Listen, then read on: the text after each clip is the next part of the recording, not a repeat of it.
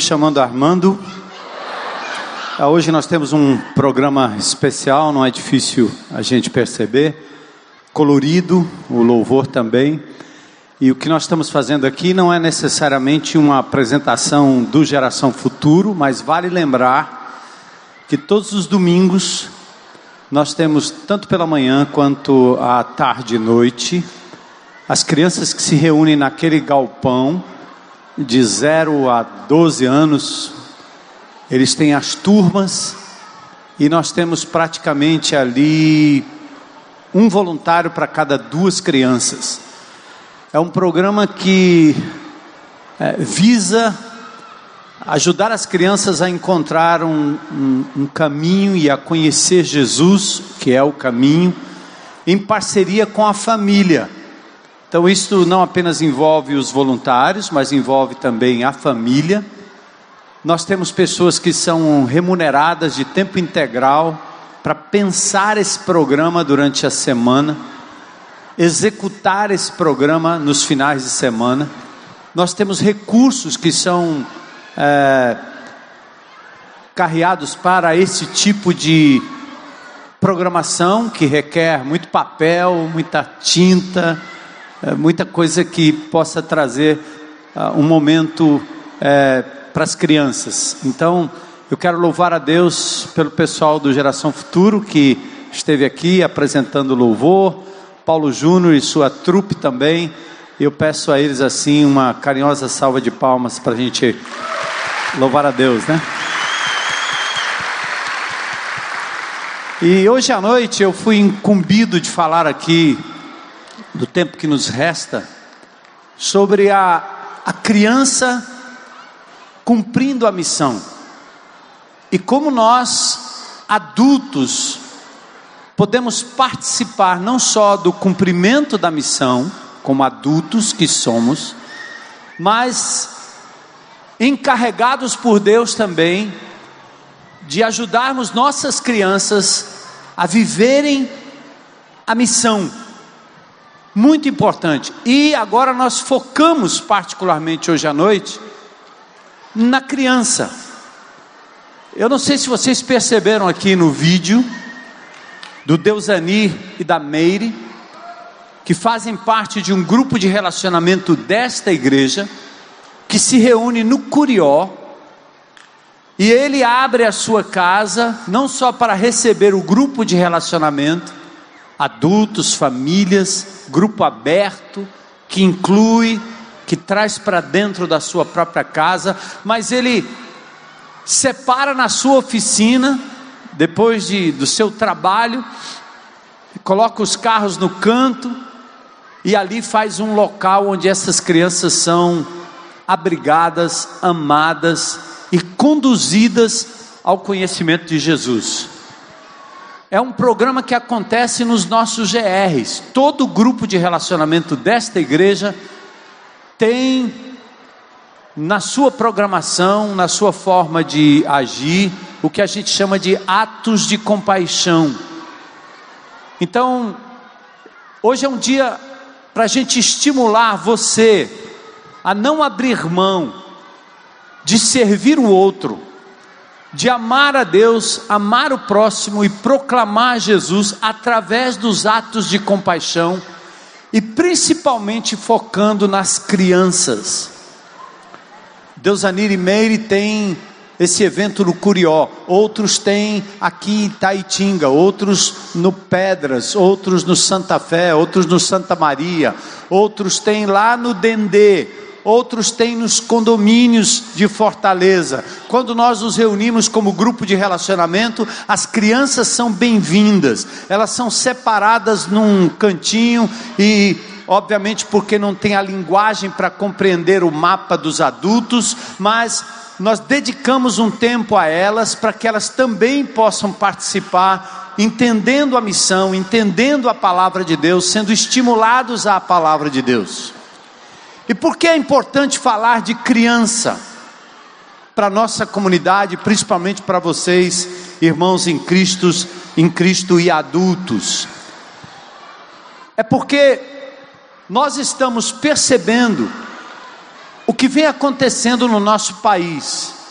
E vocês viram no vídeo que foi aqui apresentado um menino de 10 anos, usuário de droga, falando abertamente da sua libertação.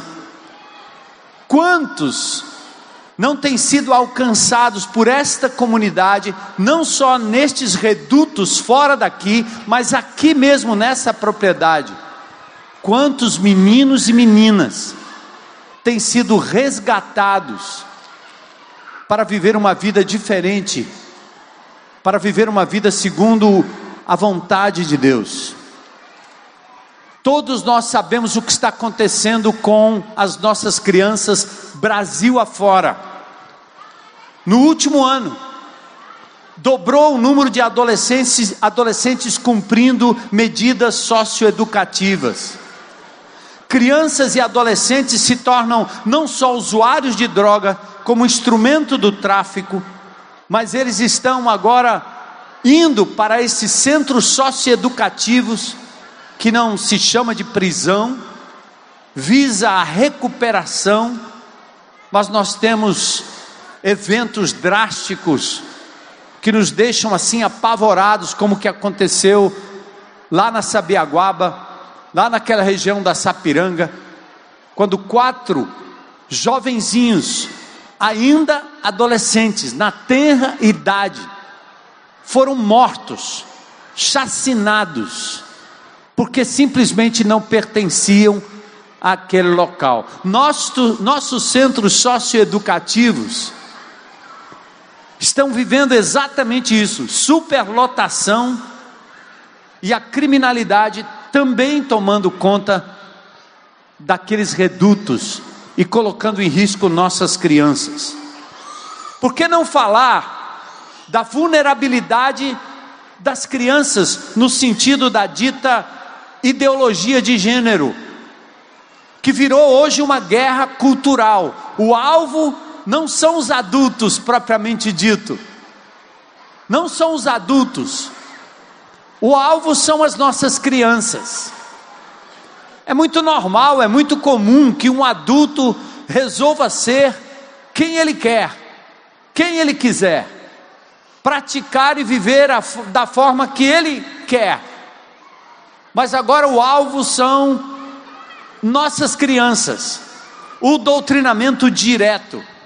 Desde o fechamento do Queer Museu em Porto Alegre, estamos alertas quanto à tentativa de expor nossas crianças ao erótico, a conceitos que as tornam vulneráveis ao assédio sexual, como se já não fossem. Mas vai piorar porque se tornam as crianças vulneráveis não só o assédio sexual, mas a pedofilia. Os procuradores Alexandre Lippe e Silvio Munhoz visitaram aquela mostra que foi fechada e eles examinaram o material que foi distribuído para os pais, pedindo que os pais enviassem suas crianças, mas não disseram qual o conteúdo nossas escolas estão sendo invadidas por uma ideologia que visa exatamente fazer a cabeça, a desconstrução da sexualidade de nossas crianças. Logo, outra cena na performance Labete ou Labete na 35ª mostra do Museu de Arte Moderna de São Paulo, uma criança de 4 a 5 anos tocando no corpo de um homem nu. O que é isso? Que loucura! Houve censura na internet. A Associação Médica Brasileira foi pelo mesmo caminho, dizendo: não consideramos a performance adequada, pois expõe a nudez de um adulto frente a crianças cuja intimidade com o corpo adulto de um estranho pode não ser suficiente para absorver de forma positiva ou neutra essa experiência. Ou seja, a Associação Médica Brasileira expõe o ridículo dessa tentativa de arte, de cultura que erotiza as nossas crianças. situação de nudez, continua dizendo a Associação Brasileira, contato físico e intimidade com o corpo são próprios do desenvolvimento humano, desde que ocorram entre pessoas com perfis equivalentes, quanto à idade, maturidade e cultura. Logo em seguida, nessa onda que nos acomete todos, pais, avós, famílias, na tentativa de subverter a sua guarda, a sua vigilância. Eles agora tentam, usando os meios de comunicação, como a Rede Globo foi usada, porque logo em seguida apresentou o documentário Repense o Elogio, onde crianças são estimuladas a brincarem com coisas normalmente afeitas ao sexo oposto. Meninas brincando com coisas de meninos, na tentativa de elogiar a criança, a fim de que ela tenha liberdade, ela, de definir a sua própria sexualidade, o senso, ou sendo o que ela nasceu para ser. Mayra Kubet, professora do Departamento de Estudos de Gênero da Universidade Federal da Bahia, a mesma universidade que, pasmem, há poucos dias atrás, num protesto desses indivíduos que estão assumindo o controle da nossa cultura, estendem um cartaz bem alto dizendo: morte aos cristãos. A ira é tanta, a sandice desse povo, porque percebem na igreja de Jesus, ainda que por vezes imperfeita e incoerente, percebem que o Evangelho, a família cristã, é a grande resistência dessa tentativa de erotizar nossas crianças, de usar, de abusar, tal qual faz o tráfico. Da mesma forma, essa erotização precoce estão propondo e devem passar logo logo que qualquer criança em qualquer idade, por não existir nenhuma definição de gênero na cabeça deles, vão submeter nossas crianças na tenra idade ao tratamento de supressão hormonal. Ou seja, qualquer gesto de delicadeza do menino terá um tratamento biológico, médico, uma intervenção para suprimir os seus hormônios, a fim de que ele possa ser conduzido a uma outra experiência que, segundo eles, seria contrário àquilo que é o seu próprio corpo. Nossas crianças serão expostas a tratamento como supressão hormonal, criando efeitos deletérios irreversíveis muito por vontade dos pais, mas sem nenhuma base científica, porque alguns pais estão comprando essa ideia, irresponsáveis, que navegam e aplaudem essa onda do politicamente correto, do culturalmente correto, expondo seus filhos e suas crianças a isso enquanto o Colégio Americano de Pediatras indica que a chamada disforia de gênero, qualquer tentativa de, de se ver traços de menina no menino, ou traços de menino na menina, geralmente a chamada disforia de gênero, ela, quando ocorre antes da puberdade, na sua vasta maioria, é resolvido na adolescência. Há uma definição muito clara. Eu vivi isso quando era menino, vendo nos meus pares, nos meus amigos. Pessoas, até meninos, que nas brincadeiras dos meninos eram abusados. E hoje são pais de família, claramente definidos. Meninas que têm mais virilidade, não são necessariamente do sexo masculino, não estão num corpo estranho à sua índole, tem nada a ver. Nós nascemos macho e fêmea por ordem do Criador e até agora, e o será para sempre, comprovado pela ciência. Mas essa maluquice que nós estamos vivendo hoje, essa ideologia barata, ela não vem de agora. A guerra dos sexos está por trás da ideologia de gênero. Não é por acaso o fato das crianças estarem se tornando pivôs de uma série de polêmicas. Num relatório chamado Sexo, Gênero e a Origem das Guerras Culturais, uma história intelectual, publicado pela Heritage Foundation, em junho deste ano, o professor de ciência política Scott Yenor faz uma genealogia, um histórico da noção de gênero, desde a publicação de um livro chamado O Segundo Sexo, da filósofa feminista Simone de Beauvoir. Passando também por autoras feministas, como Shulamit Firestone, ou Beth Friedan, ou Kate Millett, e a contemporânea Judith Butler, que nos visitou recentemente aqui no Brasil. No trabalho, esse cientista mostra como a ideia de gênero, mobilizada a princípio, sabe quando ou por quem? Pelos movimentos feministas do pós-guerra, na tentativa de equalizar a diferença entre homem e mulher no mercado de trabalho, o que eu acho uma luta legítima, uma luta contra o machismo uma luta contra a opressão, contra o abuso.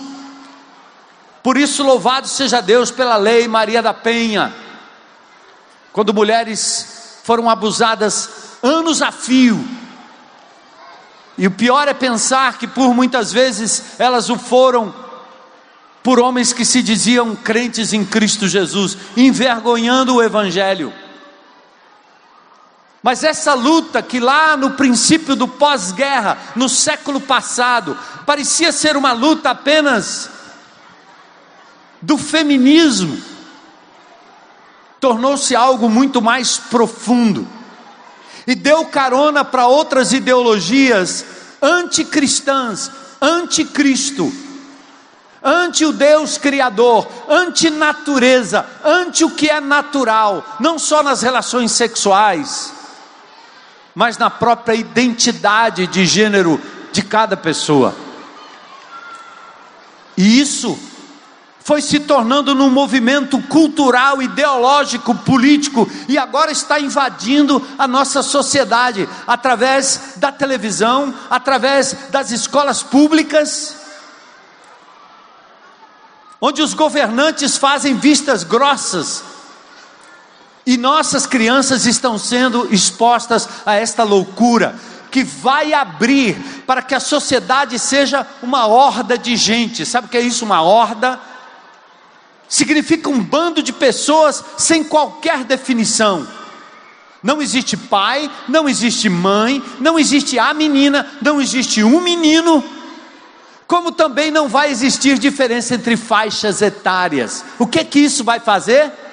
Um adulto que convive na horda comunitária, ele decide ter relação com uma criança de dois, três anos, ele o terá, e ninguém vai frear, porque o Estado carimbou e tirou de você, papai e mamãe, a prerrogativa de dizer não. Maldito, diabo, astuto, que veio para matar, roubar e destruir e talvez o mais triste é pensar que há evangélicos, há crentes em Cristo, há pessoas que me ouvem, que no certo sentido aplaudem essa onda, dão ibope para globolixo, estão batendo palma para o culturalmente correto, estão tendo pena daqueles que se colocam como perseguidos e massacrados. Agora o cartaz muda o jogo. Quando se perde a morte, se pede a morte dos cristãos, quem sabe nós vamos virar uma minoria perseguida para ter voz e ter vez, embora nós não precisemos disso. porque nós caminhamos sob a bandeira do Rei dos Reis e do Senhor dos Senhores. E ele já venceu e ele vencerá para a glória de Deus. Atentem, senhores pais. Isso aqui não é um cultinho de religião. O que é feito aqui dominicalmente não é um desencargo religioso. Aliás, nesses últimos dias, seu velho pastor tem lutado contra algo que tem a ver com esse evangelho barato, vivido dentro de quatro paredes, onde indivíduos se entregam à fé, se entregam a Jesus para a resolução dos seus próprios problemas e querem construir lugares e ambientes confortáveis, querem se afastar do perigo querem estar longe daqueles que dão trabalho. Por isso constroem os seus templos entre quatro paredes, com ar condicionado, isolado dos outros, para não ter que fazer o que a igreja de Jesus faz no Curió. Um casal simples, sem recursos, abre sua oficina para ganhar o pão de cada dia mas não apenas ganha o seu dinheiro, mas entrega a sua vida, o tempo que tem, o dinheiro que tem, para dar comida àquelas crianças. E aqueles que estão ali, que estão no Dendê, que estão no Curió, que estão na Aerolândia, esses que estão fazendo atos de compaixão como grupo de relacionamento, eles não são contados aqui no nosso culto, porque eu jamais e jamais estarei interessado em contagem, em tamanho de público para medir o sucesso da igreja de Jesus. Jamais contarei a possibilidade de dar conforto para os crentes e resposta para suas mazelas, como sendo o diploma de uma igreja bem-sucedida, porque a mim, enquanto líder desta comunidade, interessa imitar o meu Jesus, o nosso Senhor Jesus, que não teve empreendimento algum, que andou pelas ruas, que tocou pessoas, que curou enfermos, que se identificou com aqueles que eram excluídos da sociedade. Por isso, em nome de Jesus, a contabilidade do que Deus está fazendo através desta comunidade não está aqui nesse auditório. Não é isso que me encanta. O que me encanta é o que Deus vai fazer através de você a partir de amanhã, daqui a pouco, durante a semana. É lá que a igreja vai funcionar. É lá que o amor de Jesus vai ser passado. Como nós ouvimos aqui, pequenos sendo alcançados pelo amor de Jesus. Hoje à noite, além de denunciar essa vulnerabilidade de nossas crianças, eu quero dizer que as crianças também, sendo alcançadas, elas cumprirão a missão. E agora atentem, amados, missão não é uma invenção pastoral ou desta igreja. Quando vocês lerem a nossa missão, proferirem a missão, internalizarem a nossa missão, vocês deveriam lembrar que estas palavras vêm da boca do próprio Senhor Jesus Cristo. A nossa prioridade é sim amar a Deus acima de todas as coisas. Isso significa devotar a Ele o melhor de mim, significa dar a Ele o melhor do meu dia, o melhor da minha atenção o melhor da minha leitura, o melhor da minha reflexão, o melhor do meu amor, da minha devoção, significa ter Jesus como meu Senhor único, dono da minha vida, dono da minha agenda. Isto é amar a Deus. Amar uns aos outros significa amar meus irmãos, independentemente de eu gostar deles ou não, independentemente de terem afinidade comigo ou não, não importa. Eu posso ver um crente em Cristo Jesus em qualquer lugar desse planeta. O Espírito de Deus confirmará com o meu espírito que ele é meu irmão em Cristo. E a Bíblia diz: eu devo amar. Amar significa me importar, significa cuidar, significa exortar, significa falar a verdade em amor, significa perdoar, significa juntar nossas mãos, nossos ombros, para levarmos adiante a obra de Jesus. E o terceiro ponto da nossa missão é também amar, é amar o perdido, é amar aquele que não conhece o caminho. Por isso nós usamos o termo proclamar Jesus com atos de compaixão, com atos de misericórdia, com a palavra no tempo certo, com oração, com o braço no ombro no momento certo. Isso significa proclamar Jesus. Esta missão é nossa, mas ela deve ser também de nossas crianças. Você sabe a diferença entre missão e visão?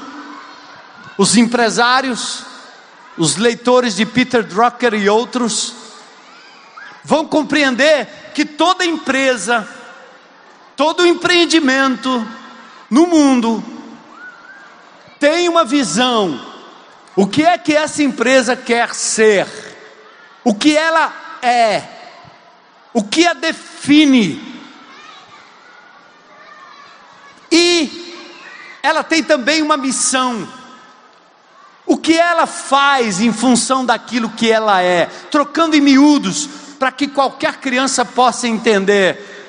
Quando você fala de visão, você pergunta à criança assim: o que é que você quer ser quando crescer? O que é? É? Você quer ser quando crescer? É? É? Você? Médica. Eu quero ser médica.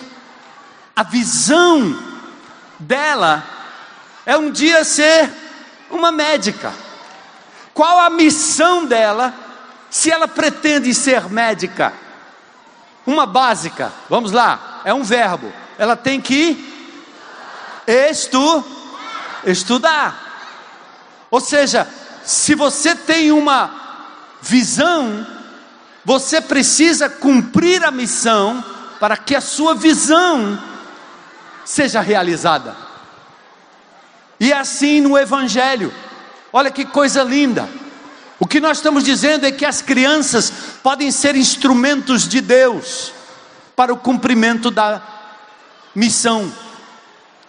Aliás, você deve perguntar, como pai responsável por crianças: você vive para quê? Qual é a sua razão de viver? O que é que você de fato pretende ser ou é que define a sua vida, que define a sua missão. Há um hino antigo que nós cantarmos assim: para te adorar, ó Rei dos Reis, foi que eu nasci, ó Rei Jesus. A nossa razão de viver é viver para a glória de Deus, para o agrado de Deus, para adorar a Deus. Quando Cristo entrou na minha vida, eu descobri a finalidade para a qual eu tinha sido criado. Eu não sabia. Até os meus 17 anos de idade, embora tivesse nascido numa família estruturada, meus pais nordestinos, meu pai foi um sergipano que foi para São Paulo para viver da construção civil, morou em banheiro durante muito tempo, aprendeu a escrever na leitura de jornais, que eram utilizados na construção civil. Trouxe minha mãe, uma baiana, e lá viveram num bairro pobre. E meu pai, porque não teve muita perspectiva na vida, foi ferante. A única visão que ele tinha para mim era: meu filho, seja honesto, seja direito, não pegue nada de ninguém. Meu pai não tinha como projetar na minha vida que eu seria um engenheiro, um médico. Ele nem pensava nessas coisas. Ele era um feirante. andava com um bolo de dinheiro na mão, me levava para a feira todos os dias, menos segunda, nos bairros chiques, pequenininho. E a vida foi passando e esses valores morais ficaram na minha cabeça, mas eu me entreguei para tentar ser tudo o que eu gostaria de ser: jogador de futebol, piloto de aeronave, piloto de carro. Eu quis ser tanta coisa na minha vida. Mas enquanto eu caminhava para esses ideais, o inimigo de Deus estava trabalhando na minha vida e me levando para a destruição através do experimento da violência, das gangues da Zona Norte, das drogas da Zona Norte, da bebida da Zona Norte. Muito menor intensidade do que se vê hoje, mas já existia naquela época a overdose. Eu participei disso. Porque ninguém deixa de servir alguém. Bob Dylan já disse isso. You've got to serve somebody. Você terá que servir alguém, ou é Deus ou o diabo. Ou você serve o cristianismo, a palavra de Deus, ou você vai servir o mundo, o secularismo e etc. Quando eu encontrei Jesus, foi que eu entendi que o autor da minha vida, o meu Criador, tinha um plano para mim, eu não conhecia. É como se eu tivesse encontrado o manual de funcionamento desse equipamento aqui. Eu não sabia para que servia ou a minha vida. Mas Jesus entrou, me mostrou o manual, disse que eu tinha sido criado para a glória do nome de Deus e que Ele queria que eu fosse semelhante a Jesus, o seu filho. E aí Ele me deu uma missão ele fez com que eu priorizasse a vontade dele para a minha vida. Ele entrou e me mostrou um caminho diferente. Cristo me fez ver a finalidade perdida.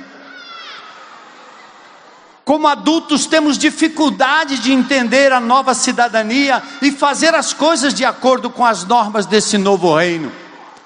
Estava vendo uma reportagem essa semana sobre a Dinamarca, um país quase perfeito.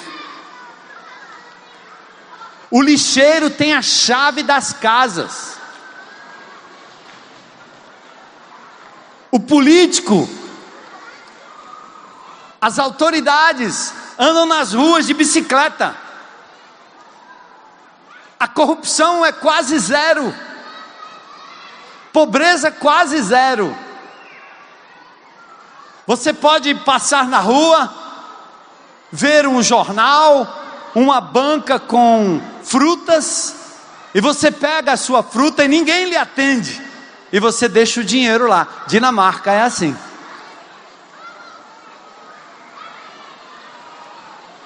A Dinamarca vai continuar assim até que os brasileiros cheguem lá.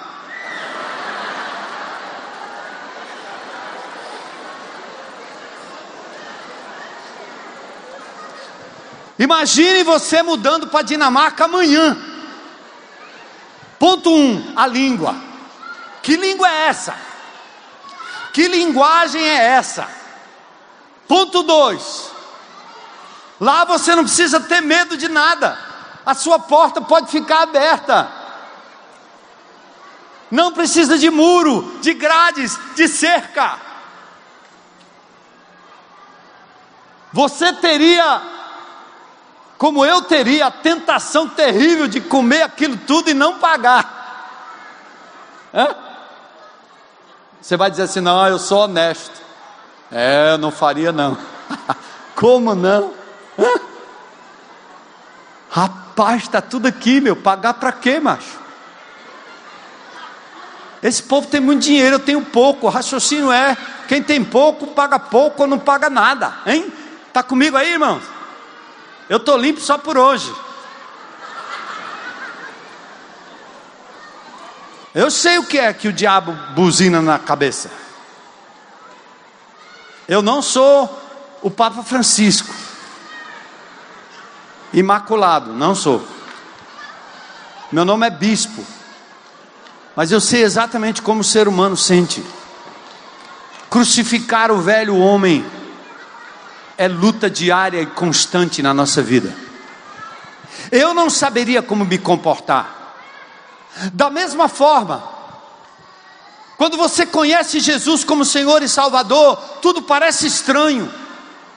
Como me comportar desta forma, amando, aceitando, recebendo, tendo coragem,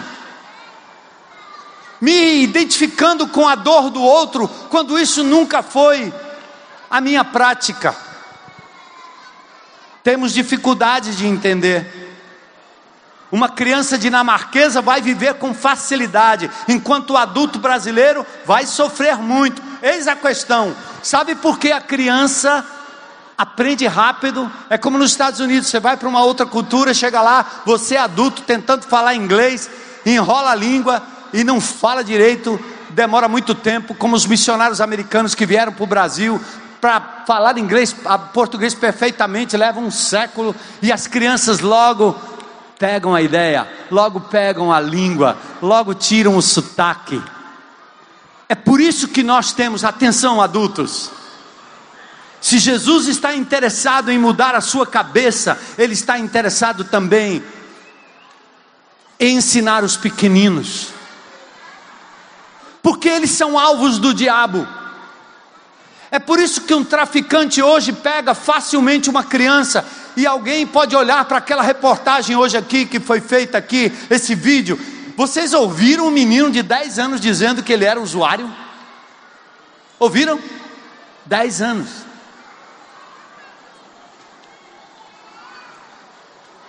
Vocês podem achar isso estranho, mas o que o diabo está fazendo hoje é o seguinte: não é só o tráfico. Eu fico pensando assim que os, os, os, os, traficantes, os líderes do tráfico, se eles fossem políticos da próxima geração, eu não sei o que é que seria pior ou melhor, se os que lá estão ou se esses que iriam assumir. Sabia? Porque a corrupção desses políticos nossos do governo federal, governo estadual, governo municipal, é pior, eu penso às vezes, do que o que acontece no tráfico de drogas na nossa, na nossa cidade. Eles matam muito mais. E eles estão agora permitindo que nossas crianças sejam afetadas nas escolas públicas. Ninguém para, porque se parar, não ganha voto. Ninguém tem coragem de se levantar como cristão, porque vão levar o nome de fascista, covardes, protegem seus próprios filhos, colocando em colégios onde eles têm certeza que a ideologia de gênero não será pregada, mas eles abrem as escolas públicas para que esses indivíduos, a serviço da ideologia, que muitas vezes não sabem nem exatamente o que estão fazendo, que eles tenham nossas crianças nas mãos. E pior que o tráfico, que diz para o menino, que está atrás de poder, agora você mata, você rouba e você destrói. Mas o Evangelho nos liberta disso. É por isso que nós temos que levar o Evangelho para essas crianças, ainda há tempo, ainda é possível tirar essas crianças das mãos da iniquidade, É por isso que nós temos que compreender que Deus nos manda agir exatamente desta forma. Qual o plano de Deus? Para a gente fechar. Busca, igreja, e salve, igreja, o que havia se perdido, porque eu enviei meu filho para isso. Resgate pessoas do império das trevas Colossenses 1,13. Ele me libertou, Ele libertou você do império das trevas, nos transportou para um reino muito melhor do que da Dinamarca. É estranho, mas é verdade. Jesus reina. Ele é Senhor, Ele nos ama incondicionalmente. Ele não veio para matar, roubar e destruir, ele veio para que tivéssemos o que? Vida e vida em abundância. Então esse é o plano divino. Qual é a promessa? Há mais ou menos 18 anos atrás, eu vim à frente desta igreja, chorei aqui pedindo perdão a essa comunidade, porque nós tínhamos um programa infantil que era um faz de conta, que, embora fosse levado de uma forma muito séria pelos professores, pelos contadores de história, mas eu compreendi naqueles dias que o desafio era muito maior que a nossa função não era entreter crianças, mas era de verdade cuidar delas e ensiná-las no caminho que elas deveriam seguir. E eu fui tocado por um texto conhecido em Atos 2, 17 e 18, onde a palavra de Deus diz: Nos últimos dias, derramarei do meu espírito sobre toda a carne. Deus estava dizendo: Meu filho, eu vou restaurar vidas e mais vidas nesta cidade.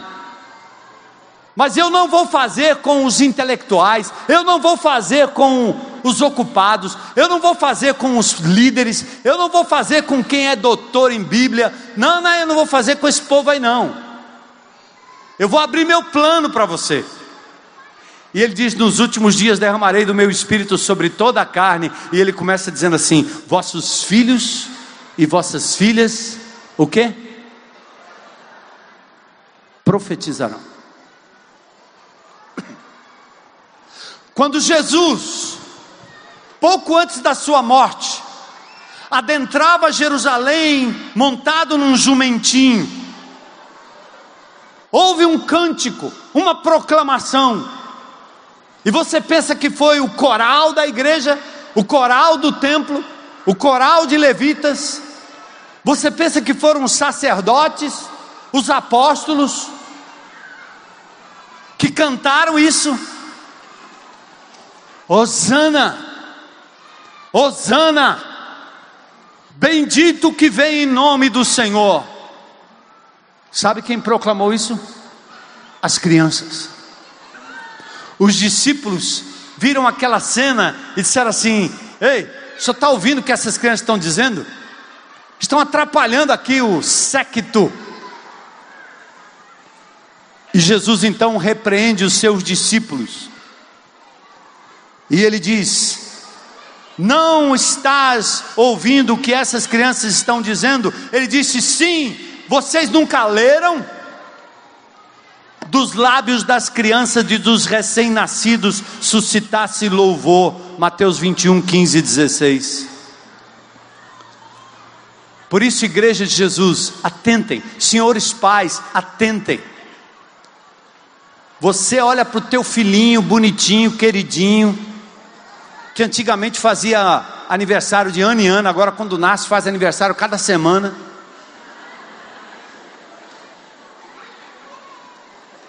É uma devoção tal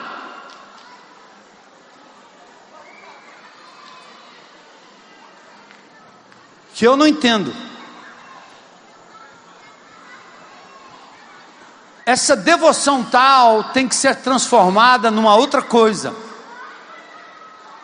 Não a devoção à criança, mas uma devoção a Deus capaz de cuidar dessa criança a ponto dela ter entendimento da pessoa do Senhor Jesus Cristo, a ponto dela ser preparada para cumprimento da missão mas todo o seu esforço de trabalho, todo o seu investimento em dinheiro é para que seu filho seja o quê? Médico, engenheiro, bom estudante, primeiro lugar, bailarina, modelo, coisas legítimas, mas que jamais deveriam ser o fim, mas os meios, porque o fim maior é ensinar os seus filhos a amar a Deus acima de todas as coisas, amarem uns aos outros, ter o caráter de Jesus, Mas para isso precisa investimento. E atenção, papai e mamãe. Nós, como igreja, estamos trabalhando para nos associarmos a você, nos associar a você no ponto de ajudar nessa missão. Mas em nome de Jesus, a responsabilidade é sua. Quanto de investimento você faz para concorrer com a internet, para concorrer com o tablet, para concorrer com os desenhos, para concorrer com tudo aquilo que continua jogando para dentro do cérebro da sua criança toda essa baboseira que nós denunciamos aqui? A cultura queer, a cultura da ideologia de gênero como é que você tem feito para combater isso? Quando você descobrir, vai ser tarde demais. E a ideia não é ir para casa quebrando o tablet, nem quebrando a televisão, não. A ideia é você gastando tempo e investindo parte daquilo que você investe em outras coisas para levar suas crianças ao conhecimento de Jesus. Orar com elas, falar do amor de Deus, dar exemplo para os seus filhos de quem ama essa palavra, deixa que eles lhe vejam adorando Deus na palavra. Se eles te veem no celular o tempo todo, zap zap para lá, é o que eles vão fazer para o resto da vida. E o diabo sabe onde vão pegá-los, porque eles não estão assistindo filmezinho de Jesus, não estão lendo a Escritura, não, não, não, eles estão expostos a jogos, a vídeos, blogueiros, facebookeiros, youtubers que estão fazendo a cabeça das suas crianças. Jamais seremos contra a tecnologia, mas nós seremos contra o conteúdo da tecnologia que chega na frente, na cabeça de suas crianças, e depois você não pode entregar a responsabilidade para a igreja e dizer lá na frente que eles se desviaram da fé. Paulo diz: Timóteo, você é o que é, porque desde a meninice você sabe as sagradas letras. A sua mãe, Eunice, a sua avó Lloyd lhe ensinaram. Você faz isso com seus filhos? Ou você está interessado em dar a ele o último modelo? Fazer as suas vontades? Isso não se obriga, isso se modela. Vamos acreditar Deus tem uma missão para estas crianças. Consagre-as ao Senhor, como muitos fizeram aqui. Hoje pela manhã ouvi uma notícia triste. Um menino desta comunidade foi o primeiro percussionista do bate-lata.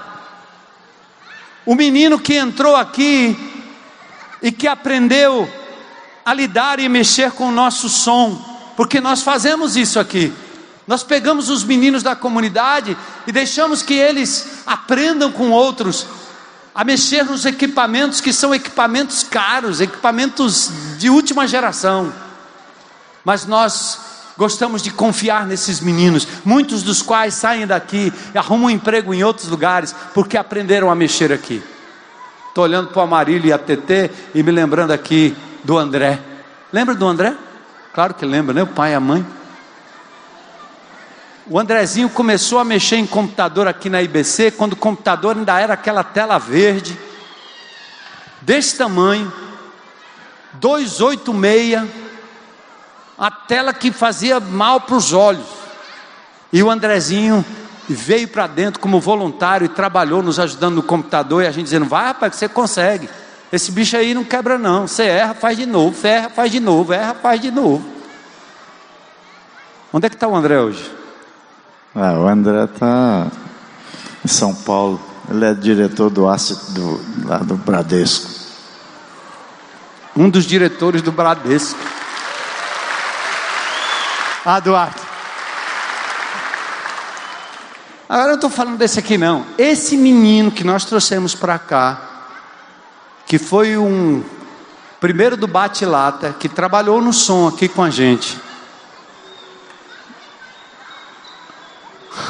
O inimigo de Deus o levou para fora, ele abandonou a sua vida, a sua prática aqui dentro com a gente.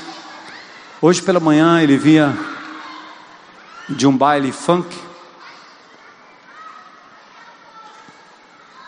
Morreu. Mais um, né? Mais um. Mais um. Esquartejado, morto, chacinado. Mais um. Mais um. Mas nós não vamos desistir. Porque Jesus plantou no coração daquele menino uma semente da palavra.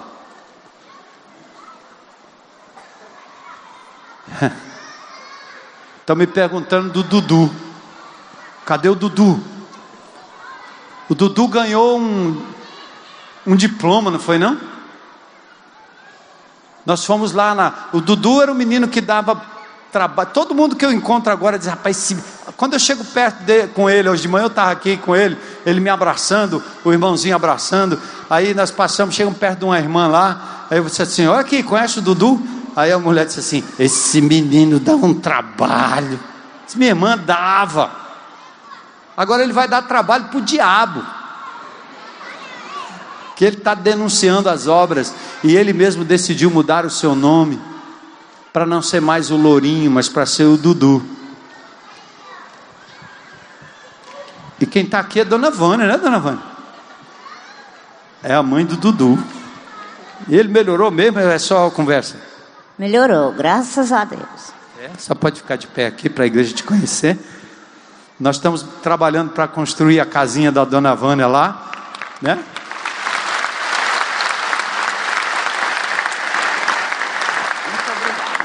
Essa mulher guerreira, quantos filhos? Nove. E, e o teu marido, cadê? Passear. Foi passear, né? Graças a mulher, mulher, mulher leal é isso aí, né? Ela não vai dizer o que é que aconteceu. Ela disse que ele foi passear. Aham. Aí deixou a senhora com quantos filhos? Nove. Nove. E a senhora criou todos os nove. Graças a Deus. Estão tudo pertinho da senhora? Aqui tem essa essa. Ah, tem essa? Mateus, o Dudu foi para as corridas, mas o a Raquel. Ah, tá. Tá certo. E ele ganhou um diploma da escola, o que é que foi? Rapaz, do meio- bimestre. O, prim- o melhor aluno do terceiro bimestre. Glória a Deus! Uhul! É mesmo? Misericórdia. Hein? A pessoa, a cabeça da, da professora. Como esse menino ganhou como melhor aluno? Sabe por quê? Jesus entrou na vida dele. E vai entrar na vida de muitos. Porque esse menino hoje tem uma missão. Ele incorporou agora uma missão. Primeiro, ele sabe quem ele é: filho de Deus. E hoje pela manhã encontrei um pai aqui desesperado. Ele já vai para o terceiro, quarto, quinto casamento. Em cada um desses ele deixou um- uns bruguelinhos lá. Terrível, né? Essa coisa de você ficar traindo sua esposa e abrindo uma, depois abrindo outra, abrindo outra, abrindo outra. É matriz e a filial. Vai abrindo, vai abrindo. Sabe o que aconteceu? Ele soube que um desses meninos de um desses casamentos estava envolvido com o tráfico. E hoje ele largou o trabalho dele de vigia, porque achou que o menino vinha aqui hoje para se encontrar com ele. E eu estava consolando o coração dele. E ele chorou amargamente, dizendo: Eu dei um péssimo exemplo para meus filhos. Eu fui usuário, eu fumava droga na frente deles. E hoje eu estou aqui, pastor, me ajuda, porque eu encontrei nesse lugar um lugar de restauração. Me ajuda, me ajuda. Gente, vocês não sabem a cena dessa manhã. Eu ganhei o dia. Enquanto eu orava por ele, né? Um macho, estava o Dudu e o irmão dele do lado. Certo? Aí o, o cara dizia assim: É, porque eu não sei nem quem é meu filho direito. Eu não olho aqui a foto dele. E o Dudu dizia: Quem é esse? Quem é? Não, ele é do. Ah, conheço. Deixa comigo. Mas a coisa mais linda foi: olha o que Deus faz. Eu estava orando, né? Pelo irmão. E a minha oração, às vezes, é uma oração desconfiada, né? Como é que é? Um olho no não sei o quê, outro olho no gato? Como é? Né? No peixe no gato.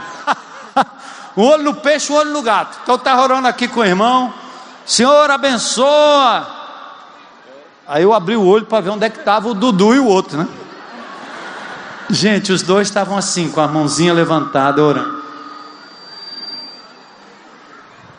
Que cena, que culto, que louvor, que glória, que bênção, vale a pena. Uma pessoa de cada vez, uma criança de cada vez. Eu queria que vocês, em nome de Jesus, se engajassem comigo nessa missão. Nós vamos saquear o inferno. Nós vamos continuar saqueando o inferno. Glória a Deus! Uh! Ei, dona Vânia, o negócio da casa lá vai sair, viu? Fizemos o orçamento, doutora Marília já fez a, a, a, a planta, só viu como é que vai ser o negócio? Vai ficar bonito, né? Então nós temos um orçamento de 15 mil reais para construir a casa da dona Vânia, está tudo pronto. Nós já arrecadamos acho que uns 3 mil. E quando a gente chegar a uns dois terços, a gente começa. A gente não quer começar antes, né? Para depois não parar pelo meio do caminho. Então, qualquer pessoa que for tocada aqui a abençoar, fala com a gente, fala com a Adriana, liga para cá para a IBC e você vai ajudar. Essa mulher guerreira que tem dia que não tem em casa a provisão normal, mora numa casa muito simples, sem banheiro, mas é uma mulher digna, uma mulher de luta, uma mulher de Deus. Eu quero convidar você a se engajar comigo. Primeiro você tem que ser um cumpridor da missão. Deus não te pôs aqui para ser funcionário, empregado, professor, patrão, dono de loja, dono disso, dono daquilo. Isso aqui é subsidiário. Isso aqui é, é um meio. O fim maior é viver para a glória do nome dEle. Estas outras coisas são acréscimos, importantes. Cuidem do seu filho, queira que eles tenham boas notas, que sejam de fato profissionais do futuro, glória a Deus. Mas antes de ser um profissional, que eles sejam servos e servas de, de, de, de Jesus, que eles amem o Senhor Jesus acima de todas as coisas, e para isso você precisa ser exemplo. Investir neles, nesta área, não obrigando, ninguém obriga a criança a nada, criança aprende pelo exemplo. Então, quero convocar a igreja de Jesus a servir no GR, coisa linda, servir no Geração Futuro, maravilhoso a fazer com que o seu GR alcance crianças ao redor. Abra seu GR, abra seu grupo de relacionamento para acolher crianças. Dê uma atenção especial a elas. Porque Jesus priorizou essas crianças. Vamos orar. Deus, obrigado por esses momentos preciosos na tua presença, pelo teu povo, pela vitória de Jesus nós oramos pelos nossos governantes, oramos por aqueles que nos cercam, na cidade, nos condomínios, nos bairros. Oramos, Senhor, para que a tua justiça possa prevalecer. Oramos para que a tua igreja possa dar às crianças esperança de vida, salvação em Cristo Jesus que os pais se engajem, os avós, os tios, os pais adotivos, se engajem no resgate das nossas crianças e que o Senhor possa cuidar desse nosso país. Misericórdia, Senhor, misericórdia.